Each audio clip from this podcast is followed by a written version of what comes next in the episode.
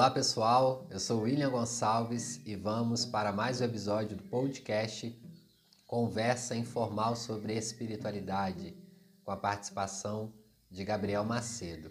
Para quem quiser acompanhar o meu trabalho em outras redes sociais, o meu Instagram de psicólogo é @wigomperpsi, o meu pessoal é @wigomp, na qual eu tenho postado também conteúdo sobre espiritualidade e psicologia.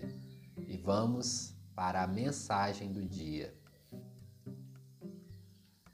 Observe as próprias indagações antes de formulá-las, adotando silêncio sempre que não tiverem finalidade justa. Valiosa demonstração de entendimento e de afeto visitar os amigos ou recebê-los sem perguntas quaisquer. Ampare quantos lhe compartilham a vida, seja com o coração com interrogatórios desnecessários. Arrede da boca as inquirições sem proveito sobre a família do próximo. Não faça questionários quanto à vida íntima de ninguém. Entreter-se apontamentos sem necessidade com relação à idade física de alguém não é apenas falta de tato e gentileza, mas também ausência de caridade e de educação.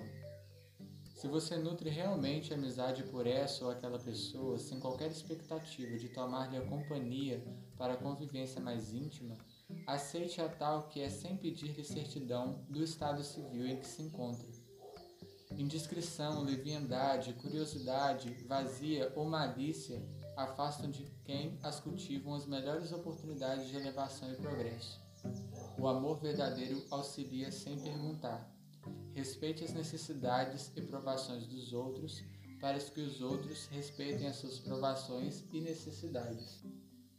A mensagem está no livro Sinal Verde, pelo espírito de André Luiz, psicografia de Chico Xavier, é o item 22 podcast de hoje nós vamos responder mais uma vez as perguntas dos seguidores do canal.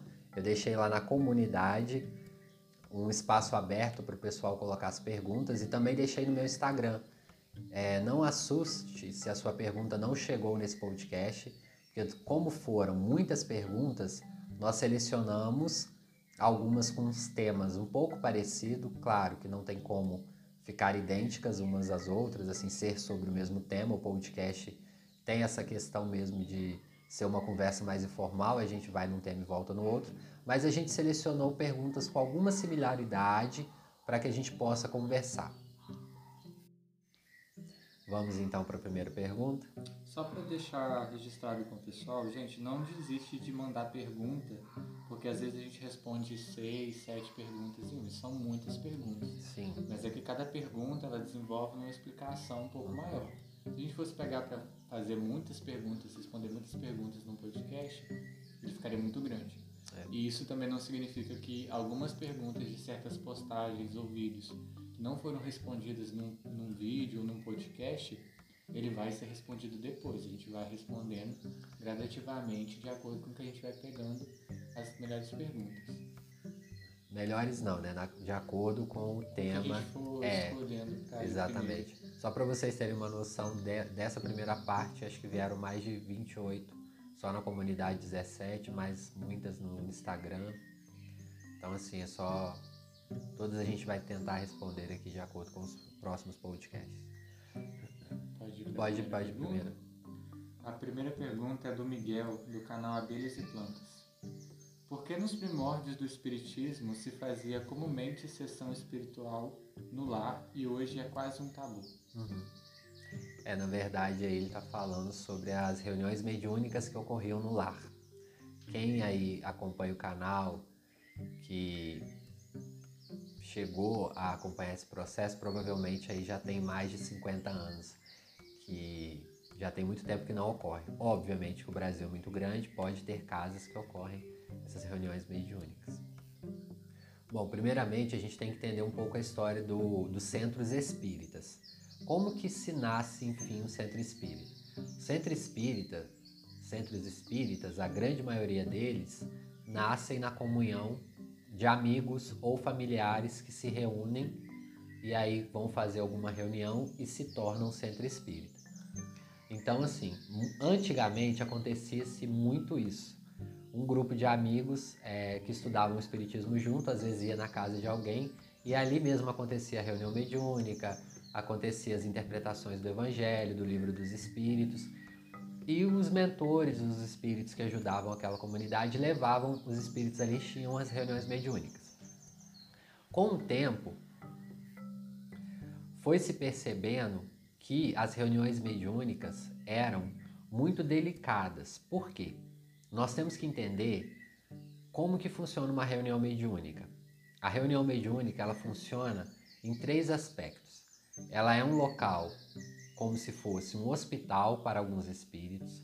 Para alguns espíritos é como se fosse uma escola ou um templo religioso, e para alguns é uma sessão de terapia. Então nós temos nas reuniões mediúnicas, quem aqui já participou, que está ouvindo, vai entender o que eu estou falando. Tem reuniões mediúnicas que são voltadas para o esclarecimento, outras são voltadas mais para uma psicoterapia, né, que os mentores estão ali orientando, ajudando, outras já são mais uma reunião voltadas para cirurgias espirituais. Então, assim, depende de cada caso. Como antigamente funcionava na casa e por que, que não funciona? Para chegar no tema dele aí que ele está questionando iam muitas pessoas com a curiosidade. E essas pessoas às vezes não estavam na vibração das pessoas que estavam ali para trabalhar seriamente. Então os mentores começaram a pedir que fossem fechados.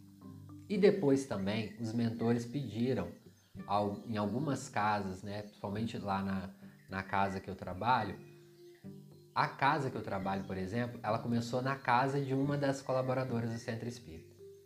E aí começou dentro da casa dela. Aí os mentores falaram com, com os irmãos, falou, olha, vocês vão ter que ter um espaço fora da casa. Então eles montaram um quarto fora da casa do centro espírita. Por quê? Dentro da nossa casa podem ter vibrações durante a semana que os espíritos têm dificuldades para trabalhar.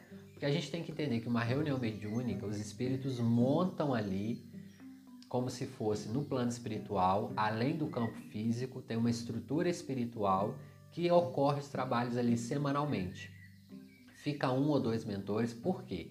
Se acende um ponto de luz ali naquela comunidade e alguns espíritos podem ali pedir ajuda. Então esses dois, três espíritos ficam ali, recebem esses espíritos e às vezes auxiliam ali até a próxima reunião mediúnica.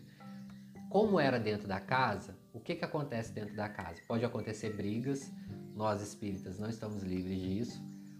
Também o casal tem a intimidade sexual, né? Podem ter membros da família que não são espíritas, né? E aí faz o uso de, de substâncias dentro da casa. Então os mentores tinham um trabalho redobrado para limpar aquele ambiente vibracional. Tanto que a gente indica para quando vocês forem fazer o evangelho, fazer num cômodo mais neutro da casa. É óbvio que tem seguidores que moram em casas muito pequenas, então não deixem de fazer por isso. Mas se você mora numa casa maior, faça num cômodo da casa mais neutro. Né? Um cômodo que não tenha relações sexuais, que não se coma muito, um cômodo mais neutro. Óbvio, nas reuniões. Nas reuniões do Evangelho no Lar, não tem a, a, as incorporações mediúnicas, mas os mentores vão ali para dar um passo, fluidificar uma água, então eles têm mais facilidade. Então, antigamente, os espíritos trabalhavam com o que tinham. As casas espíritas eram dentro das casas das famílias. Se vocês forem pegar os grandes nomes dos espiritismos aí, muitos trabalharam em casas. Divaldo, Chico, outros nomes aqui na minha região mesmo, tem vários nomes de médicos que começou a trabalhar em casa. Mas aí os espíritos fizeram isso, como fez na casa espírita que eu trabalho. Constrói um cômodo se não puder, é, separa um cômodo da casa. Se puder, constrói um cômodo fora. E aí muitas pessoas colocaram na garagem. Pode ver que alguns centros espíritas, eu até fui da palestra uma vez que era numa garagem. Então os espíritos meio que escolheram um cômodo mais neutro ali para fazer os trabalhos mediúnicos. Então a gente tem que entender isso. Reunião mediúnica é uma reunião muito séria. É uma reunião, como eu disse, que tem vão mentores médicos, vão mentores voltados para psicologia, mentores voltados para ensinar o evangelho. Os médios têm que estar preparados. Por que, que hoje virou um tabu? Porque muitos centros fecham muito a reunião mediúnica. Né? Eles pedem que os médios estudam muitos anos para entrar numa reunião mediúnica. É óbvio que a gente entende que tem médiums que precisa desse período de estudo. Porque, gente, reunião mediúnica é uma reunião muito séria para um centro espírita. Né? É ali realmente aonde funciona todos os trabalhos espirituais. Então, o que, que acontece? Por que, que tem centros que são muito fechados nesse quesito? Porque ao longo dos anos, muitos médiums literalmente desistiam do trabalho espiritual e aí começava-se numa reunião mediúnica, porque trabalhar numa reunião mediúnica não é fácil. Quem trabalha sabe o que eu estou falando. Às vezes, um dia antes da reunião, você já está sentindo a vibração dos espíritos que estão próximos para trabalhar. E é uma reunião que você tem que ter um preparo antes e muitos médios desistem. Então, o que, que os mentores, por exemplo, da nossa casa falou? O médium precisa de pelo menos um estudo de um a dois anos para ele começar a frequentar uma reunião que ainda não é a reunião mediúnica, é a reunião do desenvolvimento mediúnico. Que aí a gente vai perceber naquele um ou dois anos se a pessoa persistiu nos estudos. É claro, nós temos embaraços durante a vida. Mas aquela pessoa que ia no estudo uma vez por mês e depois aparecia três meses, como que ela ia levar a sério uma reunião mediúnica que os espíritos esperam de nós para estar ali? Então tem que ter um compromisso. E reunião mediúnica não pode ser circo para as pessoas curiosas, porque tem muita gente que vai lá que não está nem acreditando e vira uma zombaria. Vira, ou seja, os médios acabam vibrando baixo e não conseguem ajudar ali, porque realmente é um trabalho muito sério. Então se estuda de um a dois anos, vai para uma reunião de desenvolvimento, essa reunião de desenvolvimento vem espíritos mais para esclarecimentos, para os médios começarem a incorporar. E aí se tem de 12 a 15 reuniões mediúnicas para o médio limpar o seu psiquismo. Ele ter coragem de pôr para fora aquilo que o angustia, porque aquilo ali também vai ser uma catarse para que ele possa incorporar com mais firmeza. Então, uma reunião mediúnica é uma reunião muito séria e, e deve ser muito encarada muito séria por todos os dirigentes. Por isso que às vezes se pede esse tempo de estudo. E também, suponhamos que você vai ser um esclarecedor de uma reunião mediúnica. Você tem que ter um conhecimento básico de questões psicológicas e espirituais. Então você vai ter que se aprofundar. E a gente não sabe qual que vai ser, por exemplo, o seu o seu trabalho numa reunião mediúnica. Então você acaba tendo que estudar tudo, tá? Então assim, não funciona mais na casa, ainda há, obviamente, mas para vocês terem uma noção, vou contar um caso do Chico rapidinho. Quando o Chico estava psicografando, às vezes o Emmanuel mandava ele colocar música popular da época, para que as pessoas cantassem e esquecessem dos pensamentos de angústia, de tristeza, e o Chico conseguisse psicografar. Isso o Chico Xavier, olha o médium que o Chico era, né, com a sua potencialidade mediúnica, ele precisava que as pessoas ali cantassem para o padrão vibratório subir e ele entrar em sintonia mais fácil com os mentores.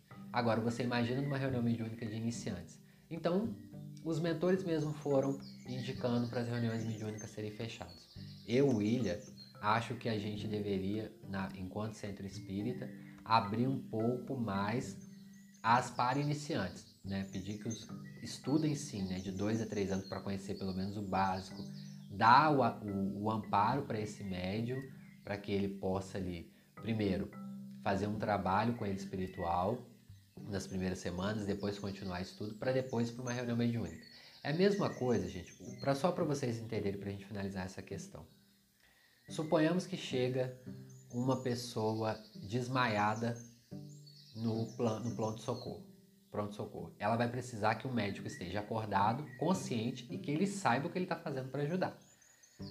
Se a pessoa chega desmaiada no pronto-socorro e o médico está dormindo, ele não vai poder ajudar em nada.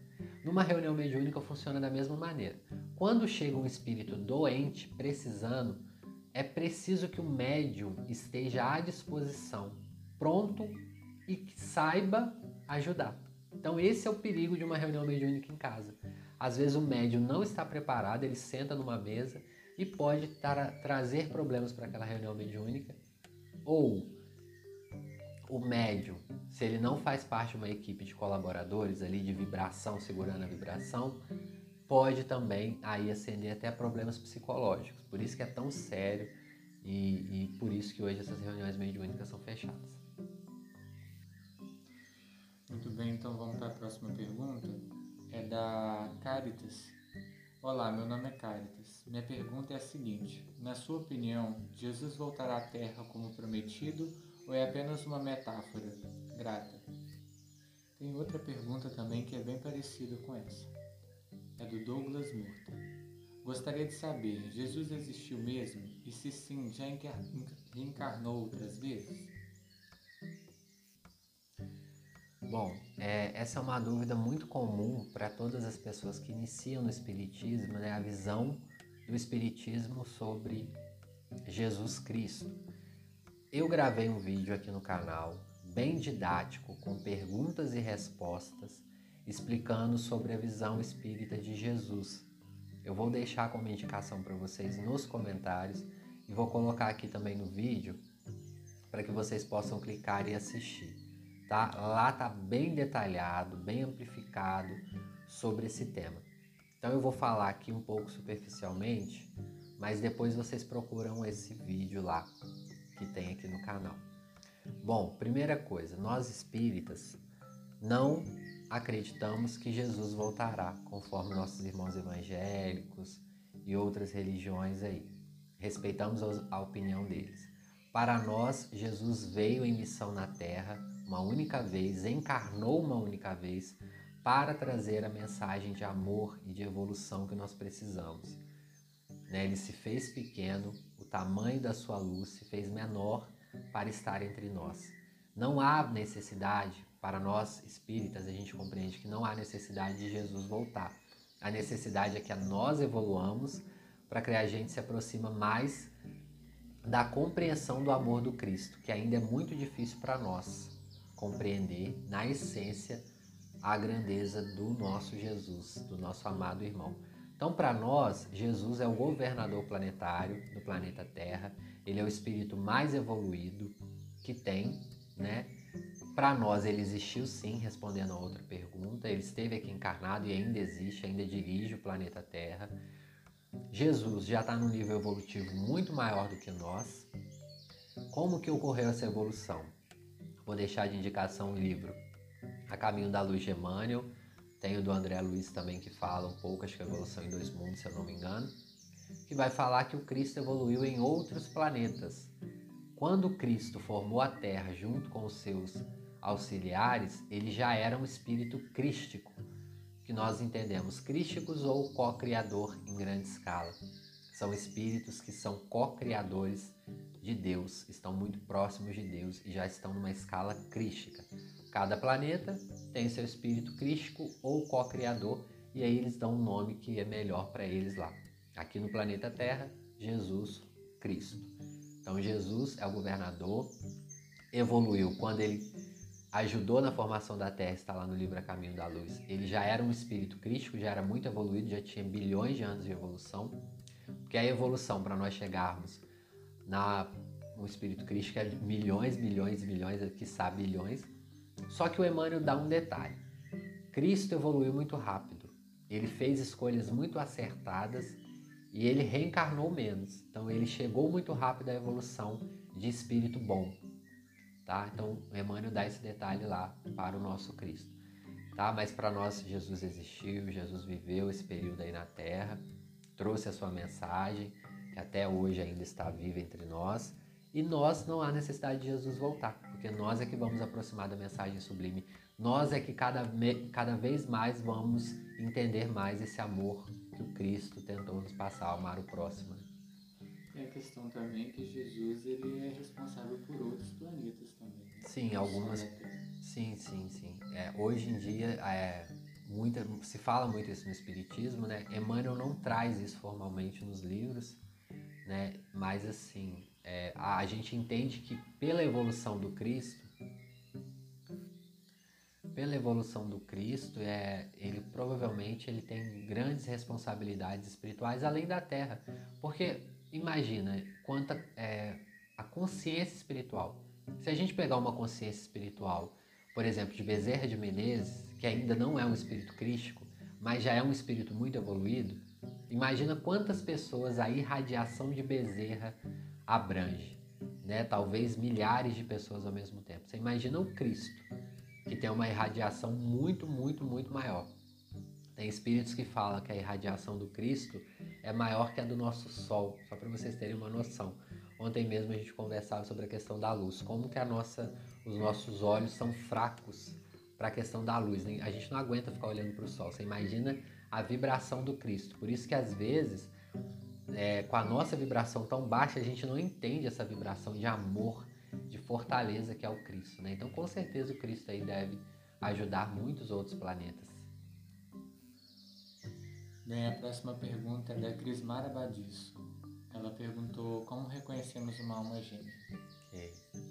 Então, é muito popular esse mito aí, né, no, espiritismo e as pessoas também que não estão no movimento espírita é, acredita na existência de uma alma gêmea, né, que nós temos uma alma gêmea. Por isso eu selecionei duas perguntas do livro dos Espíritos para contextualizar, né, depois que o Gabriel ler essas perguntas, eu vou explicar um pouquinho para vocês sobre a questão da alma gêmea. Então, a pergunta no livro dos Espíritos vai falar assim, a 298. As almas que, de, que devem unir-se estão, desde suas origens, predestinadas a essa união, e cada um de nós tem, em alguma parte do universo, sua metade, a que faltamente um dia se reunirá? E o Espírito responde: Não, não há, não há uma única partícula e fatal de duas almas a união que há é a de todos os espíritos, mas em graus diversos. Segundo a categoria que ocupam, isto é, segundo a perfeição que tenham adquirido. Quanto mais perfeitos, tanto mais unidos. Da discórdia nascem todos os males dos humanos, da concórdia resulta a completa felicidade. A 299 vai perguntar: em que sentido se deve entender a palavra metade de alguns espíritos se servem para designar os espíritos simpáticos?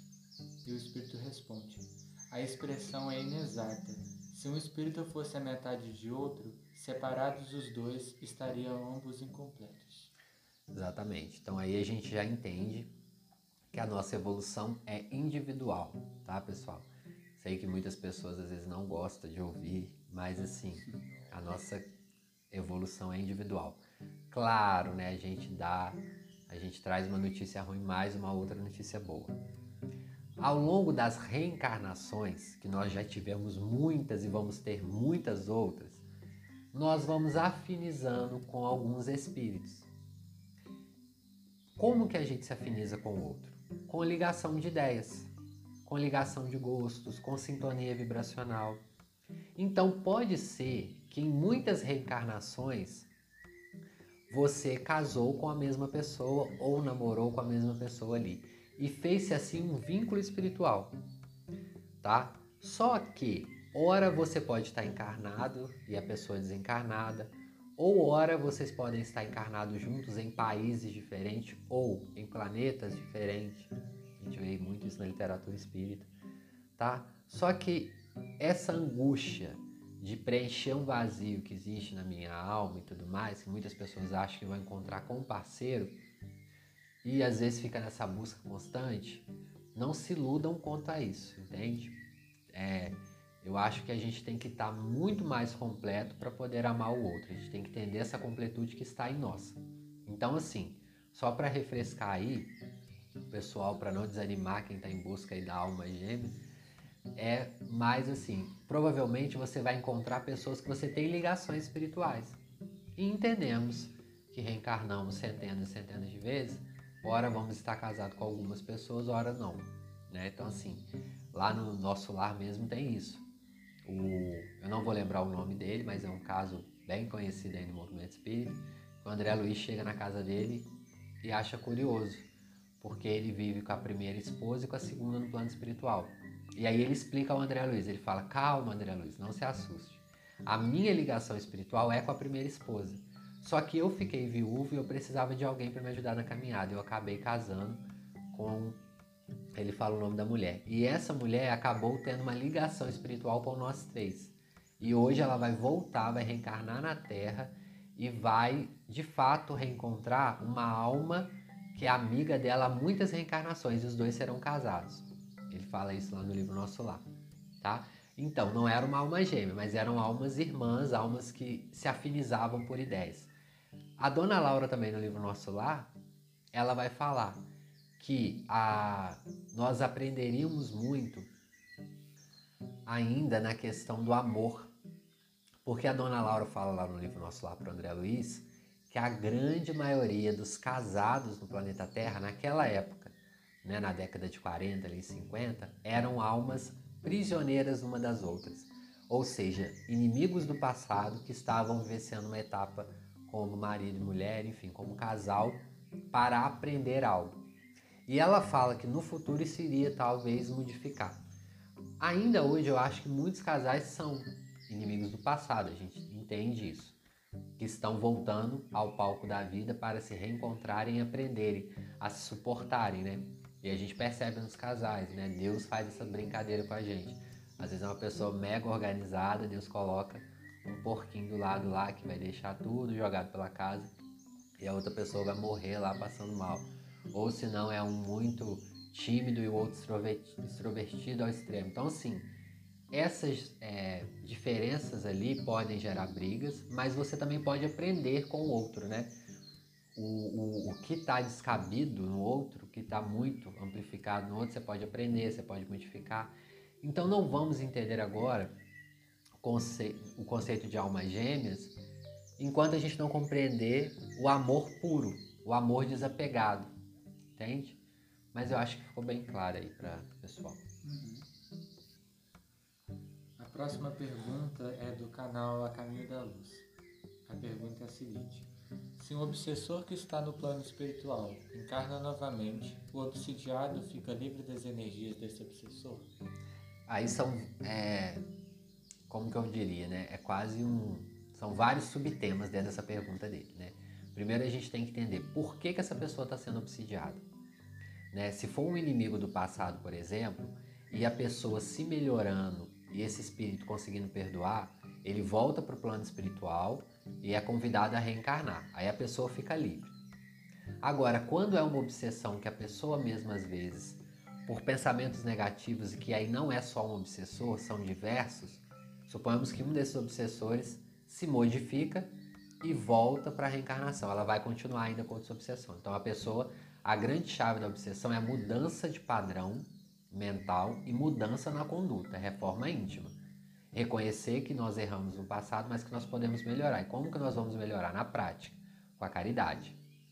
Então é isso que tem que ficar claro na obsessão.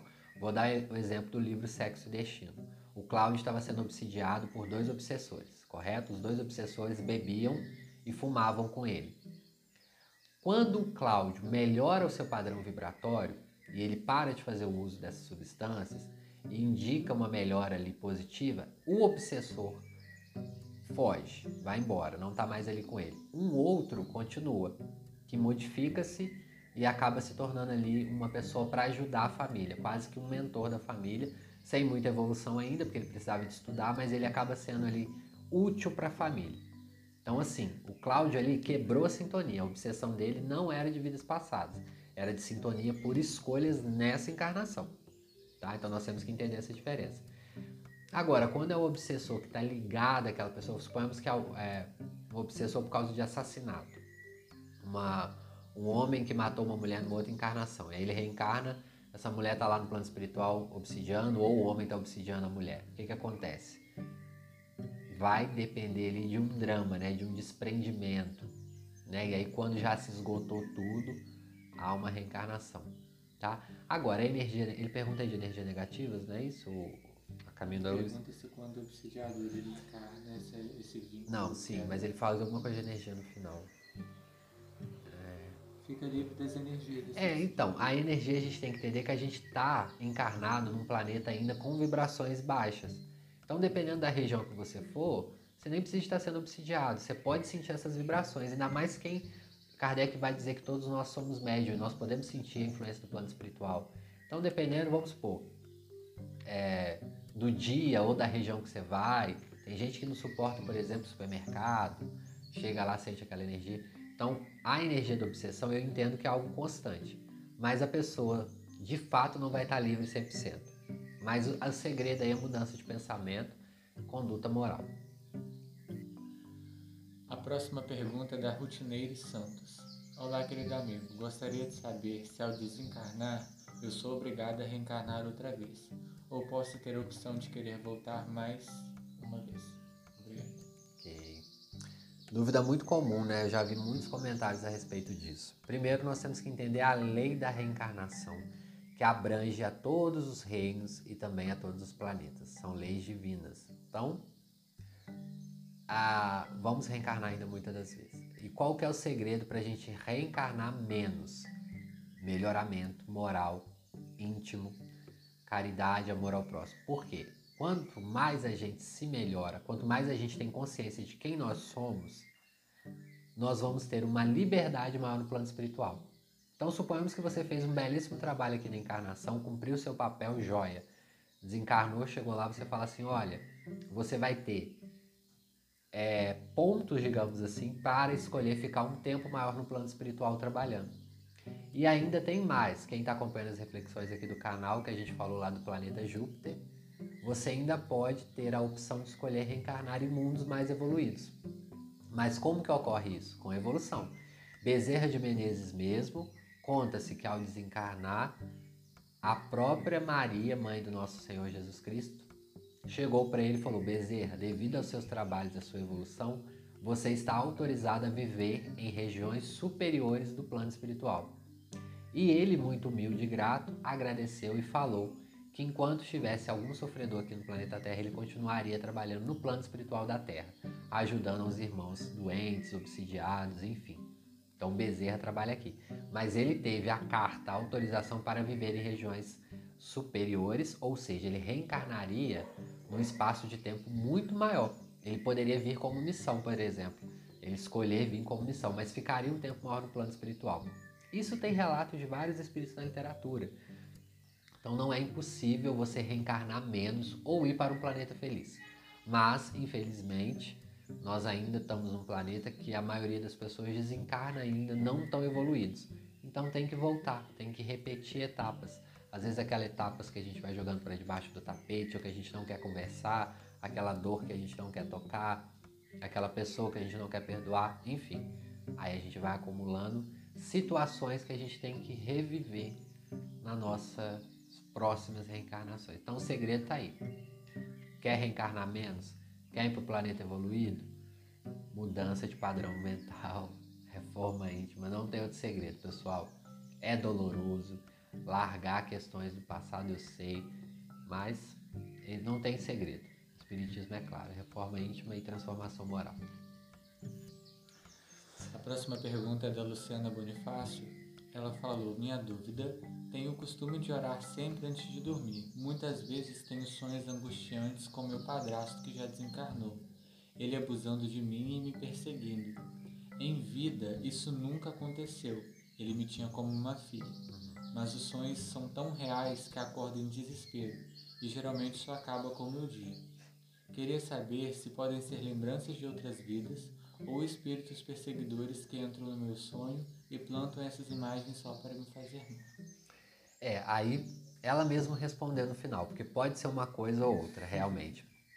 Para saber aí, a gente teria que fazer, é, levar o seu nome para uma reunião mediúnica, né?